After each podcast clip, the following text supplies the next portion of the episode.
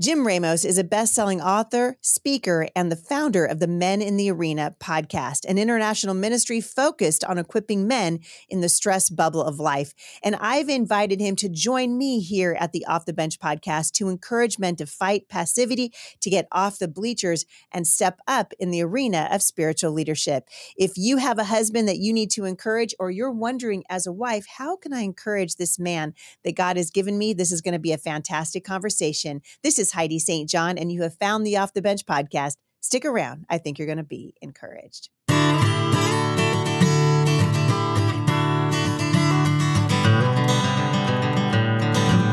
So, hey, Jim, welcome to the podcast. This is a real honor. I'm glad that you're here. Well, if this is as good as the one I had with you, we're going to have a great time today. Dude, I was telling my husband, I was like, you got to listen to Jim Ramos's Men in the Arena because you are rocking it over there uh, ministering to men. And if ever there was a time to reach the men, now's the time. Tell me about it. We are in a real dangerous. Well, this book here is Strong Men, Dangerous Times. And we're in dangerous times. It's dangerous yep. to be a man. It's really easy to be a male. I mean, the world mm-hmm. applauds being being a male, but a man is different. You know, a man is yeah. a whole different species than a male. So yeah, it's it's a dangerous time to be a man.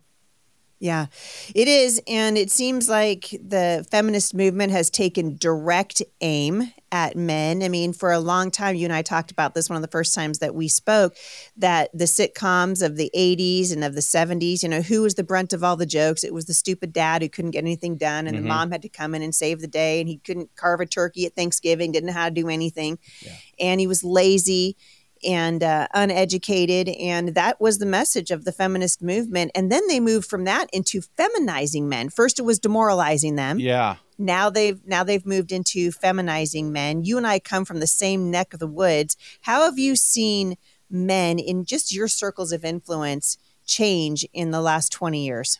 man it has been drastic i was i was driving down the street today going to the grocery store and i saw this dude I, I, knew it was a dude but he was walking and shaking his hips and his he just looked like moved like a, a woman actually mm-hmm. and it was mm-hmm. the it was confusing to me and i i think that uh, men are just really confused because in their heart they know who they know who they need to be but our mm-hmm. culture has been so dominant and overpowering i would I, I mean, feminist movement, yes, but it's way beyond that. It's way Absolutely beyond true. that. It's education, it's it's media, and so these mm-hmm. men have mm-hmm. become confused. And and because uh, we live in a culture now where you know women and men uh, make generally speaking equal pay, and fifty seven percent of college graduates are actually women, and you have women in the workforce.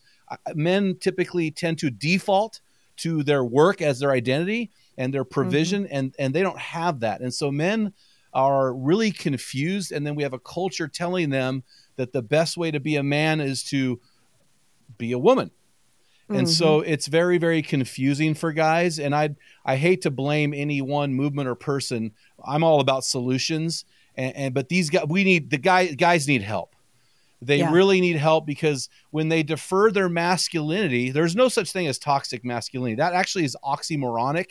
If you look at the Oxford Dictionary for masculinity, the term is an oxymoronic phrase. It, it does not fit with toxicity. And so these these men are go- trying to figure out how do I act like a man? How do I be a man in a world that tells me that being a man is toxic? And mm. and I argue that being a man is not toxic. Being a male is toxic. 90% of the world's problems are laid at the feet of toxic males. But men are the solution. Men. All right, so you you you just uh, labeled something that I think we don't we don't hear very often, right? So in your world, I mean, you you talk to men, right? You've got an incredible reach with mm-hmm. your podcast with Men in the Arena. Uh, you're reaching 250,000 men on social media, so you've got a huge influence in the life of of uh, the men who are listening yeah. to you. How do you define what's the difference when you say is a male and yeah. a man? So this book right here, Strong Men, Dangerous Times, identifies five critical essentials to being a man over a male.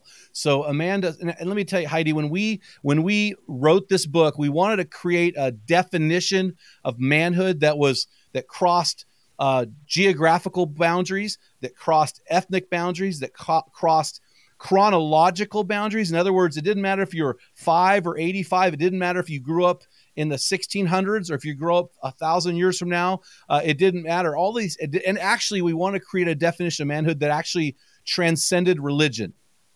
We wanted a definition of manhood that represented biblical truth. And so we came up with five things. It's like climbing a mountain. We live in the Pacific Northwest. We love our mountains out here, right? Yes, we you know, do. And so we've got our mountains. And so the trailhead and and the it's funny when I when I put this out there, men doesn't matter what they believe, they all go, uh huh, yes, yes, yes, yes.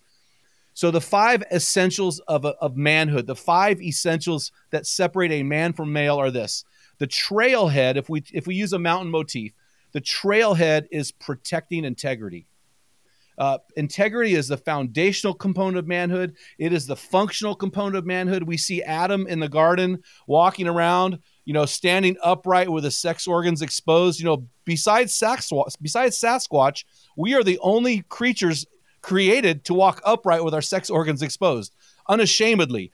But as soon as sin entered, uh, sin, sin entered through the garden, what happens? They sow fig leaves, and now instead of standing upright, proud of themselves, naked and without a shame, they're bent over and hidden, right? Because mm-hmm, the functional mm-hmm. component of the functional component of manhood is protecting integrity. It allows us to stand upright. It allows us to be put on display.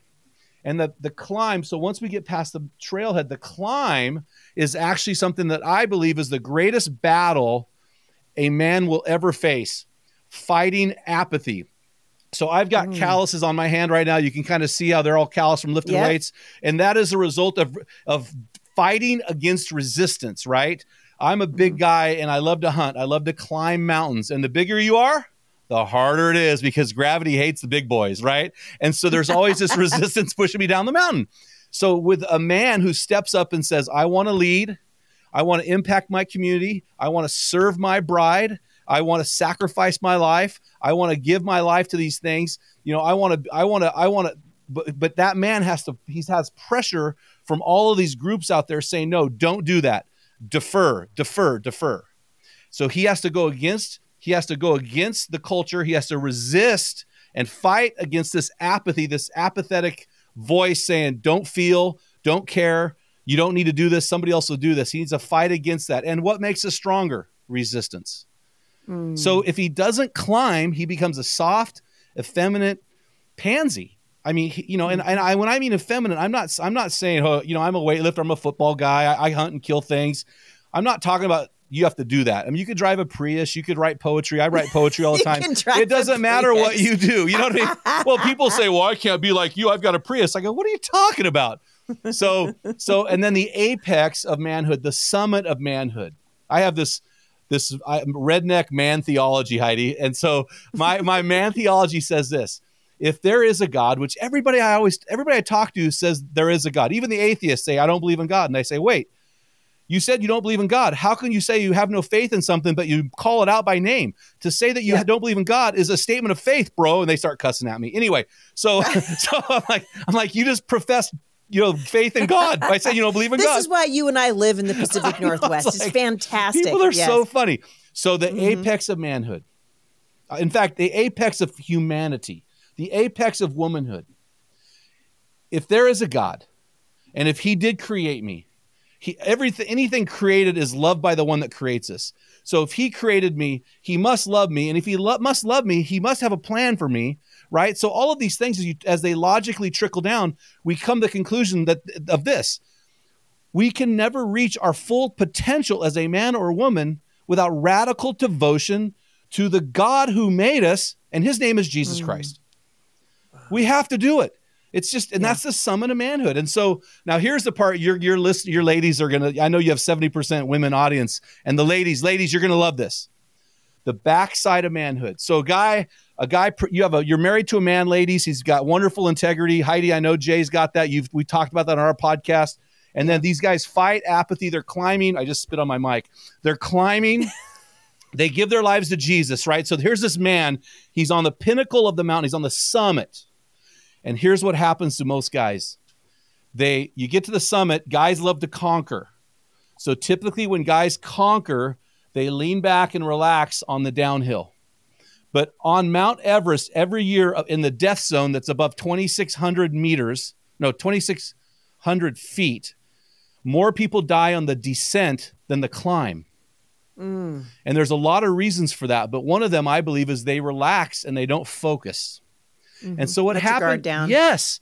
And what happens to men, Heidi, is they they go, "Hey, man, hey, uh, women's ministry, you take care of my wife. Children's Mm. ministry, you take care of my kid. Youth ministry, you take care of my teenager." And what these guys do is they lean back and defer, and they don't engage. And what what I what I have to tell guys all the time is, when you lean back like that, you lose traction. I was hiking out of the mountains with a, a buck several years ago. I've, I well, actually, I did it this year too. And whenever you lean forward on the descent, you have traction. Although it's scary when you have 100 pounds on your back. But if you lean backwards, you lose traction. So we mm-hmm. tell men you've got to lean into your leadership role. You know, Hebrews 10:39 says, "We're not of those who shrink back and are destroyed, but through faith are saved." And so we need to lean in and engage. And so you know, I was a pastor all my life and I'm still doing full-time ministry. So I I can't really tell guys to do what I did because they freak out, right? Because in some ways I was paid to be a Christian. I'm paid to read my Mm. Bible, paid to pray, paid to give, paid to serve. So I just Yep. tell guys this. And ladies listening, man, I would just say here's the thing that we need to help our men do. Do something. Anything. Like one of the things that guys don't do, which I'm shocked, just ask your man. My wife is the the the best women out there know how to speak man language, right? And men don't respond well to being told. When, they, when they're told, it's like kicking them in the groin. But Mhm. men respond well to questions. Hey, honey, Mhm. who's going to pray for the meal? Hey, honey, I mean, ask him the question. Let him answer it. He doesn't need you to degrade him and disrespect him and to figuratively kick him in the cojones. He Mhm. needs you to s- tell him how awesome he is and that you encourage him to lead. Have you ever heard the story of Barbara Bush and George Bush? Did I ever tell you that story? No. Oh gosh, this is the best story ever. This is my whole view of women in ministry. Are you ready? Oh no. Oh yeah, yeah. This is my whole view. If it has to Oh, do yeah. with the bushes, I'm Oh, you're Okay, gonna go love it. ahead. You're gonna love it. So George, right, George okay. Senior, they're driving across West Texas. They've got their. He's Is a true story? He's the you. Well, as far as I know, it is. I read it in Reader's Okay, Digest. He's going across the country in his colonnade full of his limo and all these people, his bodyguards. He gets into. There's nothing out in West Texas, right? Well, he he has to go to the bathroom. So he gets out of the limo. He goes to the bathroom at this gas station in the middle of nowhere. He gets out, and Barbara, who everybody loved Barbara.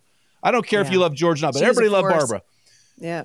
and she's having this lively conversation with a gas station attendant. And they get in the car, and President Bush says, "Man, what what were you doing talking to that gas station attendant?" And Barbara goes, "Well, you know, that was my high school sweetheart." and and George Bush starts he starts laughing. He starts laughing, and she says, "What are you laughing about, George?" He says, "My wife, the most the the wife of the most powerful man in the world." Talking to a gas station attendant, she said, "Hold on, if I would have married him, he'd be the president of the United States. Isn't that awesome? Anyway, so so my whole thing is my whole thing is you know they say they say behind every good man is a wo- great woman. I say no, beside every Mm. great man is a good woman. And so uh, wa- men really need their wives to. I'm a better man because I have a warrior queen that I married to. In fact, her phone in my phone, she's the queen. That's her name in my phone. And so we need strong women to call us up. And so often we live in a culture where the women of the West so often call their men out, but not Mm. call them up. I love that. Yeah. Yeah. Yeah. And and I would say think- call them in. Yeah. So talk to talk to well first of all I mean you can obviously you know you can encourage the men and you're going to do that as you're as you're speaking this truth today but talk to the the women who are just going listen I'm so frustrated you know I keep saying honey would you lead devotions? Honey would you this? And pretty soon it kind of turns into nagging. And now the husband feels like listen I didn't go to Bible college. I don't know how to do that stuff. That's not Mhm. my job. I go to work. Leave me alone. Right? Yeah. uh, I I really want to hear kind of the do's and the don'ts, like what will encourage your husband and what would discourage him. Because I think sometimes as women, we're doing things we think we're doing the right thing, but we're actually doing the right thing in the wrong way. Right. So talk to us a little bit about that. So my wife has a T-shirt, and it says, "Feed me tacos and tell me I'm pretty." and so, really, that pretty much surmises what I need to do as a husband for her. I just feed her. I'm I'm the cook. I love to cook, and I tell her she's pretty, Nice. and I do it every day. And so for men, I, if I had a T-shirt, it would say it would say "Make love to me and tell me I'm awesome." That's right. I mean, pretty much. I mean, you know what I'm saying? And so I mean, I mean, if I'm being honest, Jay wants my husband wants that shirt. He's Yeah. like nodding in the affirmative. Heck yes. That's the Heck shirt. yes. That's the shirt when you're homeschooling, when you're homeschooling and you have slobber all over. That's the shirt you should be wearing. Anyway, but but uh, but I think I so men men men I believe that if a woman is married to a Christian man, he wants to do what is right. Mhm. But maybe he was raised in a in a family that was uh, dysfunctional or he's a first generation Christian like I am and he Maybe just his father was passive. Maybe his father was passive. Who knows what his story is? But Mm-hmm. now he married you and he married you to sharpen him. You know, Proverbs 27 17 says, as one person sharpens another, right? Uh, as iron sharpens iron, so one person sharpens another. And that word another in the Hebrew is the Hebrew word pene, and it means uh, it means face. And so it's our job to sharpen each other's countenance, our face, our eyes. Like we need to, we need to, we don't want to have a husband who walks in frumpy and downtrodden because he's getting beat down all the time. So a mm-hmm. woman needs to learn the art of sharpening her husband and helping to sharpen his face, his countenance, so that he actually believes in himself. And I do believe, I do believe with all my heart, and I, I know this may be theologically weird for some people out there who are overly traditional, but I think that a, a woman, her job is the neck. And he if the husband is the head, she is the neck. She needs to push him out in front. And yes, even though he may lead a devotion, he she's the one saying, Honey, can you do this? Here's what I would say to a, a woman. Pick one thing in the new year. I don't know when this is going to be released. Pick one thing in 2024 and and and work on that with your husband. Maybe you don't pray before the meals. Just say we are going to pray. We I'm going to help my husband. I'm going to wag the net, the head, and I'm going to help him to pray for the meals. Now, here's the problem that people make every year on New Year's. New Year's, they say I'm a fat person and I'm going to get skinny. I'm going to go to gym and work out five days a week. That is a horrible idea. Horrible. Go to the gym one day a week. Look, Bumble knows you're exhausted by dating. All the must not take yourself too seriously and 6 1 since that matters. And what do I even say other than hey? well, that's why they're introducing an all new Bumble with exciting features to make compatibility easier, starting the chat better, and dating safer. They've changed, so you don't have to. Download the new Bumble now. Hey guys, I know it's hard to find books worth reading to our kids these days as the woke indoctrination folks are working really hard to deceive our kids. We know that focusing on intentional family time, teaching our kids truth and traditional values, cultivating healthy family habits, that's how you build a strong family. Well, Brave Books is writing books that teach faith based values like the sanctity of life, discernment, or perseverance. And you can subscribe and receive a brand new read aloud book each month with corresponding family activities. Guys, these are high quality picture books for children, and I promise your kids are going to love them. Go to bravebooks.com right now and use the promo code Heidi for 20% off your Brave Books family subscription. That I was just going to say, you just One day a week. Now you overpromised, and you're going to underdeliver. Then you're going to get discouraged, and you're going to quit. Yes, and it happens Yeah. over and over and over. So go to the so get your husband to pray for one meal a week.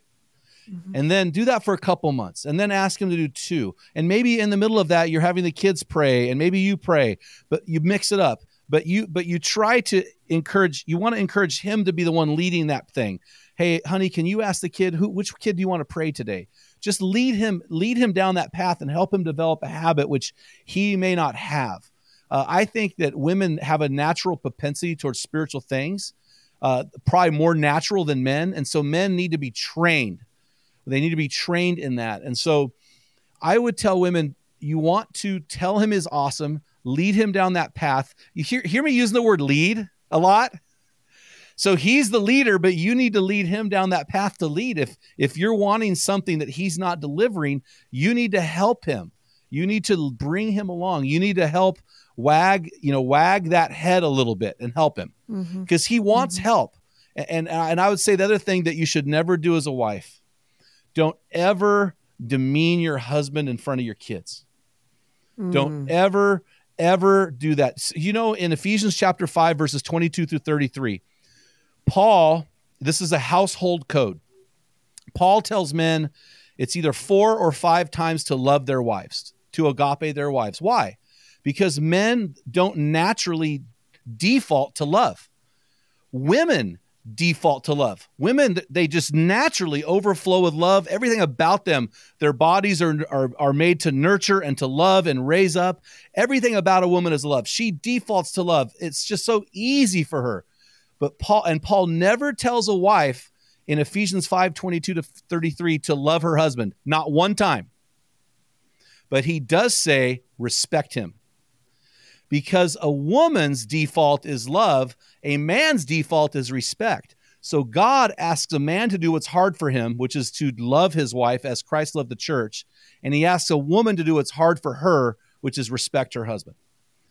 So, wow. so what? So, and this is hard. Women don't naturally respect their husbands. Their insecurities flare up. Uh, in in Genesis three, uh, uh, God told Eve, "Your desire will be to control your husband." That's what that Hebrew means. And so she needs to be very careful to to respect him in front of the kids and respect him or at least speak respectfully to him. Mm-hmm. Right? Cuz because the last thing that you ever want a leader to do is be disrespected by the people that he's uh, you know supposed to be leading. Mm-hmm. And so she needs to help him. It's interesting too, in and we touch this. I hope I'll link back to in the show notes today uh, the podcast that your your platform that I got the privilege of being on. Men yeah, in the yeah, Arena. yeah.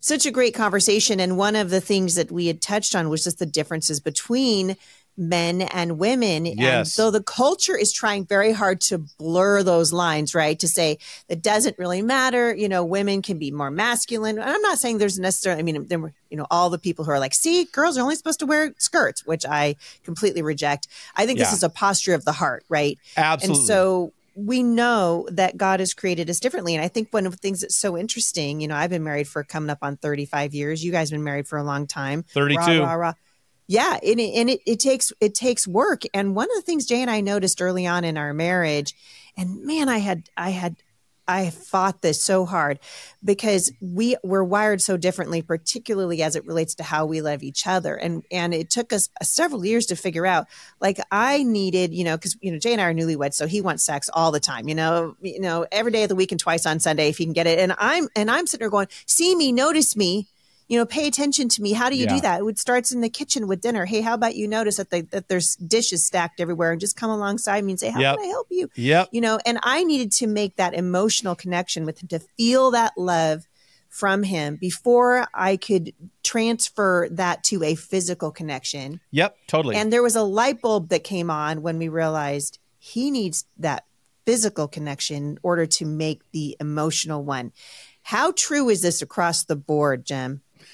It's the age old battle. It's the age old battle that we've seen this since kids are 14 and 15 years old. That when, that girls give sex for love and guys give love for sex. It's mm-hmm. this age old battle. And I remember my wife and I when we were first married, I'd be like, because I was like your husband, right? You know, uh, right. Uh, you know, so it'd be, and we had this routine. I give you massage, you take care of business. And so it got to the point where I go, "Hey, honey, you want to rub your feet?" She go, "Yeah, I don't feel like having sex tonight." But then around a, a year 10, at year 10, year 10. Years. Well, it's a decade now. A decade has passed. Moment of silence. My, I realized I need to I need to outlove and outserve my wife even if she never reciprocates because the Bible tells me to be Christ to her, right? Mm. So God asked the women to have the attitude of submission. He asked the man to have the action of sacrifice. So I decided at year, it was probably year eight, Heidi, give myself some credit. I decided to make her coffee every morning, rub her feet. And so, like last night, I was rubbing her feet last night. I rub her feet all the time, and I never ask for sex when I rub her feet. And I get more sex than I've ever had in my life after 32 yep. years because it's she knows I'm going to love her and show her affection. Hello that's the key. I'm going to show her affection without the expectation of reciprocation. And when mm. I can be mm. that to her, when I can be Christ to her, then she naturally I she may not not all of them, not all women I guess would. I don't know. I'm only married to one, but I'm trusting God, right? That she will, you know, want to love me the way I'm loving her. And that's mm-hmm. that has worked out beautifully for us. But even here's the here's the deal, Heidi. Even if my wife didn't reciprocate, it doesn't matter. I'm still called mm-hmm. the lover as Christ loved the church. And women, women, even if your man doesn't step into that role, you're still called to step outside of your default and respect him and uh, you know and to make to and to continue to call him up and to continue to call him in and limit how often you call him out. Yeah. You'd be very Ooh, wise, be that. very call wise him in, limit how often you call him out. And yeah. I will tell you, I mean, as someone who's married for a really long time, I'm a strong I'm a strong woman. I have I see things in shades of black and white. I'm not like much of a gray area person and it's very easy for me to see something I don't like in my husband or something, a decision he's made or something he's thinking and just say the first thing that comes to my mind. And I've had to learn, wow, I can wound him with my words. Oh. Right. I don't even mean to necessarily, but I can wound him with my words. And so for me, it's that constant like, okay, Heidi, you don't, you, you don't actually need to say that. You know, Lord, give me the words that I need to say to my husband so that I can call him up instead of call him out. Because I think women don't realize the uh, the influence and the impact that the oh. things that oh. we say have on our husbands. So powerful. And Heidi, let me say this because I said this on the show with you, but I, I want to say this to your audience. Listen, I I am the I am the biggest fan of strong women. What movies won't tell you is the West was won because of revival during the Victorian age, where the women stopped opening their legs for any man and said, "If you want to, if you want this, put a ring on it." And the West was won by women who are holy unto God and strong.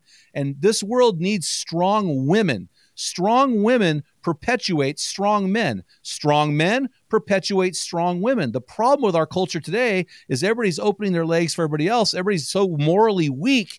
There's nobody yeah. building strength into our culture. And we need dynamic, strong, bold, and powerful women. I, I can't stand weak women. I mean, that's why yeah. I like you. I'm like, run for president. I'll vote for you. Run for Congress. I mean, I like strong women. It's going to take a lot more than that. I know, but you know what I'm saying? Because your your husband is stronger today because he married a warrior queen, and he, mm. you are stronger today because you married a stallion. Isn't that interesting? Yeah. Women want to be called a queen. Men don't care about being called king. He wants yep. to be called a stud. Come That's on, you big true. stud. I mean, women yeah. need to, you know, women need to realize that. Call your husband what you want him to be. Ooh, I love that. I love that. That's part of calling him up. Yes. Right? You, hey, come on, you Call big stud. Call your husband what you want him to be. Uh, I want to really quickly. Uh, I just want to touch on sex in marriage because that's the, that's the second, probably yep. the biggest question that I get out on the road. So misunderstood in marriage, and I think um, the the messages that the culture sends to women. I saw an interview, a really long, you know, old interview with a. That uh, Oprah Winfrey did with Cher a long time ago. Oh wow! And she said, you know, you know, why do you need men? And and uh, and Cher was like, what? Why? Why would we need a man? That's just so stupid. And I just thought this was the beginning, like way back in the 80s, early 80s, when yeah. we started hearing these messages, and women started using sex as a weapon. And we see this even reverberate. A lot of women who've experienced abuse in one one arena of life or another, they bring that into marriage with them but sex is a very precious part of the marriage relationship. It's hugely important to your husband. Mm-hmm. Talk to the women right now. I mean, I talk to women all the time. I'm not kidding you, Jim, who will tell me, well, I, I haven't slept with my husband in three months, or I haven't slept with my husband in six months or a year, or, you know, uh, it doesn't really matter to me, or he doesn't ask me, or he doesn't care. And I'm like, no, I guarantee you he cares. I guarantee you, how important is this? Uh, Jim, to a, a, healthy marriage? And what would if if the husband could say to his wife, you know, this is what's important to me. How is the best way for him to communicate with that with her? I'll tell you one really quickly too. Long time ago, and I, it was probably it might have been 15 years into our marriage. Jay and I, I mean, we're you know we got a million kids. It felt like at the time, and we were going to add more, so we weren't quite to the pinnacle, and we retired you know, just a lot of the the pressures of young parenthood and all of those things. And I remember there felt like just this continuing sort of disconnect between me and my husband, this distance that sort of was there that neither one of us knew really how to mm-hmm. to breach the distance. And we went out for coffee one morning, and I remembered just thinking, okay, I, I didn't want him to tell me one more thing I was doing wrong. Right. And I didn't need him to say, well, if only blah, blah, blah, if only, you know, and, and I thought I was praying all the way there, like, Lord, help me get to the heart of this issue in a way that we can have an open, honest conversation. And it would allow him to talk to me, but with me to introduce a conversation saying, hey, please be tender with with my heart because yep. I'm under an awful lot of pressure. I got kids yep. tugging at me every which way, you know, sun up to sundown. By the time he came home from work, I was like, no touchy. like, these are not these are milk machines. That's that's right. I am a no go zone right I now. know. I was told that. Yes, by my oh, wife. My goodness. but I remember just it was totally the Lord because I I, I leaned across the table and I said, Hey Jay, you know, how would you rate our sex life on say a scale of nine to ten? like, you know, I'm not, I didn't say, how would you rate our sex life on a scale of one to 10? I said, how are you, how would you rate it on a scale of nine to 10? Which oh, basically oh, that's told funny. him, I'm willing to talk about this, but please don't give it a zero. Yeah. Please don't say I'm doing all these things wrong. And, and, and thank God. I mean, he took the message and we were able to just talk about his needs and my needs and kind of where we were in a way that was helpful instead of hurtful but talk to the mom who's like, you know, maybe there, or maybe there's a husband who's listening to this going, you know what, I give up. You know, yeah, it's really, so discouraging. Yeah. It's really interesting. My my thoughts on that have changed over the years a little mm, bit. Too. let me explain to what I mean. You know, in the Bible, we read a, in First Corinthians seven, we read, you know, do not deprive each other, right? And so I remember when we were early on married, and my we were having kids. My wife was with the kids all the time. She was nursing. You know, um, for it's her, exhausting. It's she was exhausted, but Yeah. she knew Yeah. she knew how I needed her to express love, and she knew my needs, and so she took care of me. So all of our marriage, we've had a great sex life. So now in the last two or three years, my it's shifted to where now she is the one who's more um, sexually aggressive. So now I find myself saying, "Okay, honey, if you want to." So it's kind of switched. So before she was the one I was initiating it. Now she's initiated. Now I will say this, and here's what I will say. I th- and I and my wife has been great about this, and I think most women are not good at this. That just from what because I counsel people all the time, and my second question when I judge the health of marriage is tell me about your sex life. And so I so First Corinthians seven talks about do not deprive each other. We read that as guys, and we go, oh sex because every time I have sex, I have an orgasm. So now let's flip the script on this and let's say that verse is not about sex. What if that verse is about orgasm? We as men have been failing our wives. And so if a man entered the sexual union with the object or the goal of being Christ to his wife, I know this is getting weird, of serving his wife, and if he Mm-hmm. enters that, now sometimes she's too tired and she doesn't because it takes longer. Women are like a crock pot, men are like a microwave. yeah. yeah. But when she has the time and she's in a place where she can relax and focus, that he is Christ to his wife and he does not deprive her of an orgasm. And Mhm. he she knows that whenever she engages, she's going to come out on top of this thing. I think Mhm. she would be much more willing, but she also has to again, ladies, we have to wag you know, we I got to be careful. I don't want to something that's kind of come out sounding really wrong there. I, don't want to say wag. The, you need to wag the head. but but what I'm saying Uh-oh. is she needs Uh-oh. to she needs to coach her husband. yeah. And, and and a lot of these women are never told, "Hey, it's okay to have an orgasm." And and I think that I think that that for a man serving his wife, his goal should be that for her. And she Mhm. needs to help him down that pathway so it's not always him getting his needs taken care of and never hers. Yeah. And I, I think a lot of marriages, Heidi, are are are sad sexually in that it's all about the man having an orgasm and, and not him taking care of his wife. so and- true. and yeah, if- I hear if- it a lot. Yeah. So I think that the man who wants to be Christ to his wife, and she can lead him in that and say, "Hey, I want you to take care of me," and just Mhm. coach him through it. Hmm It's I so good. And it goes back to that communication. And honestly, we have to be willing, you know, when we have those conversations, remembering, hey, you know, there's another human being on the other end of this conversation. And I can either build him or her up. I can either build my husband up in this conversation or I can tear him down. One of those two things is going to happen. And so it's wisdom to say, hey, Father, help me, you know. And I've been, I've, I actually told my daughters when they got married, so there are going to be a lot of things in your life that you're going to be praying for. I said, I would encourage you to pray for a healthy sex life with your husband. God can handle it. He made you. Yep. He made you, and he. This is such an important part. It's an important part of connection that you'll have with him, hopefully your whole life, and it's uh, and it's a gift from the Lord, right? Yeah. And extends long after you're done having children, and long into uh, long after you know all of the the exciting things of marriage, or sort of like we bought our first house, we've had our children, all these things. And I'd said to my husband recently, uh, I think the longer we're married the more thankful I am that we have paid attention to this aspect of our marriage because our kids are moving out. We've got one kid left at home.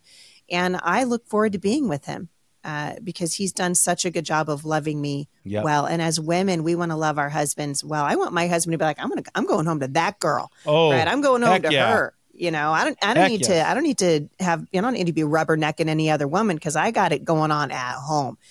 And uh, boy, I'll tell you, you foster a relationship like that with your husband, and it's uh, it's only getting better from there.